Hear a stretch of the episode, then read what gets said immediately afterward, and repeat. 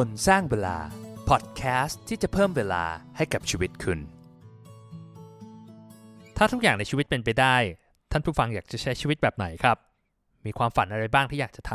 ำสวัสดีครับ ต้อนรับเข้าสู่พอดแคสต์คนสร้างเวลานะครับ ตอนนี้จะเป็นตอนที่พิเศษนิดนึงนะครับ เป็นตอนสั้นๆ แต่ว่าค่อนข้างส่งพลังมากที่ผมได้ inspiration มาจากคลิปคลิปหนึ่งของ Wayne Dyer ที่เป็นผู้เชี่ยวชาญด้านจิตวิญญาณคนหนึ่งนะครับ Wayne Dyer ให้แง่คิดที่น่าสนใจมากนะครับในการใช้ชีวิตว่าแบบเฮ้ยเราควรจะใช้ชีวิตยังไง ให้คุ้มค่าและมีความหมายนะครับสำหรับเขาเนี่ย purpose หรือว่าจุดมุ่งหมายในชีวิตมันคือทุกสิ่งทุกอย่างนะครับเขาว่าเขามีความสุขกับการได้เขียนหนังสือได้เล่าและถ่ายทอดเรื่องราวเหล่านี้นะครับแล้วเขาคิดว่าเราทุกคนเนี่ยก็ควรจะทำอย่างนั้นเช่นกัน ก็ติดตามฟังกันเลยนะครับ episode เนี้ยทำให้พิเศษเลยสำหรับคนที่ยังไม่อยากตายไปพร้อมกับความฝันที่ยังไม่ได้ทำ เรารู้วันเกิดของเรา แต่เราไม่รู้ว่าวันไหนคือวันสุดท้ายของชีวิตเรา สิ่งที่น่ากลัวที่สุดในการใช้ชีวิต ไม่ใช่การต้องใช้ชีวิตอย่างยากลำบาก แต่เป็นการนอนอยู่บนเตียง ในวาระสุดท้ายของชีวิต แล้วบอกกับตัวเองว่า ที่ผ่านมาทั้งชีวิตทำไมเราใช้มันไม่คุ้มเลยวะเพราะฉะนั้นอย่าเสียเวลาไปเลยกับการที่จะเดินหาความฝันของเรา จงเขียนหนังสือที่คุณอยากจะเขียนทำรายการที่คุณอยากจะทำ ปิดร้านขนมที่คุณอยากจะเปิด ร้องเพลงที่คุณอยากจะร้อง ออกไปสำรวจโลกใบกว้างที่รอคุณอยู่ข้างหน้า แต่ถ้าคุณยังไม่รู้ว่าเพลงในใจของคุณคืออะไร ก็จงออกไปค้นหา ไม่มีใครหรอกที่เกิดมาและรู้ว่าตัวเองชอบอะไร สิ่งเดียวที่ช่วยเราได้คือการลองลงมือทำอย่าไปเสียเวลากับการสะสมของที่ดูเหมือนจะมีค่า บ้าน รถ ชื่อเสียง ทรัพย์สมบัติมากมาย มันจะไม่มีค่าอะไรเลย ถ้าเราต้องแลกมาด้วยความฝันของเรา ไม่ว่าคุณจะเป็นใคร ไม่ว่าความฝันของคุณคืออะไร ไม่ว่ามันจะดูไกลตัว หรือว่าดูแปลกประหลาดแค่ไหนในสายตาคนอื่น ถ้ามันไม่ได้ทำให้ใครเดือดร้อน ก็จงทำมันซะเถอะ ถึงแม้มันอาจจะไม่ได้เป็นไปตามความฝันของเรา 100%แต่อย่างน้อยที่สุด เราก็ไม่ต้องมานั่งเสียดายก่อนตายว่า เราใช้ชีวิตไม่คุ้มค่า อย่าตายไปพร้อมกับความฝันที่ยังไม่ได้ทำ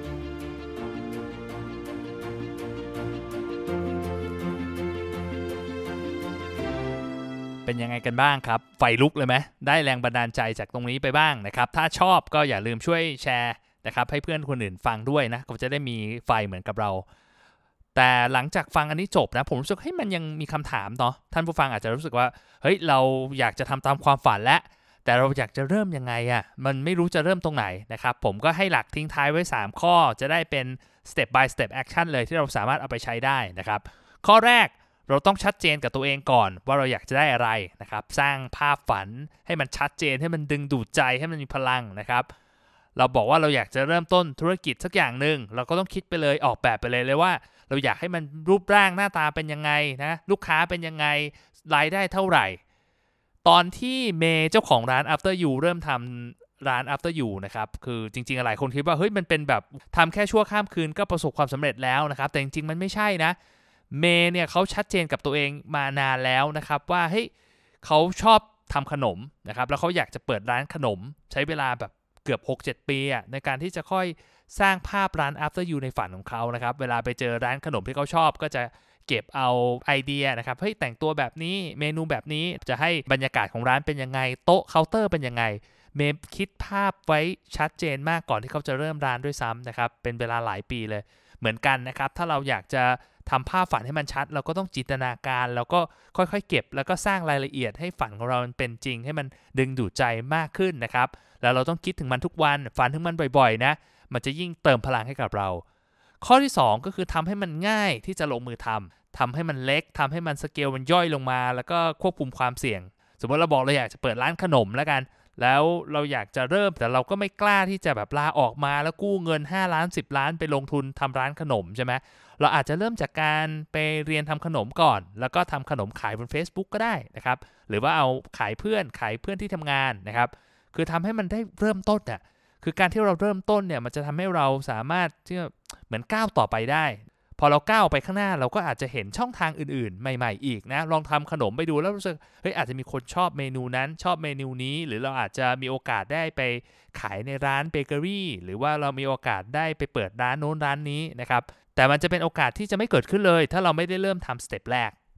ข้อที่ 3สำคัญที่สุดคือ take action ครับ ไม่ว่ามันจะเล็กน้อยแค่ไหนนะครับ ผมอยากให้เราลงมือทำมันทุกๆวัน เพราะว่า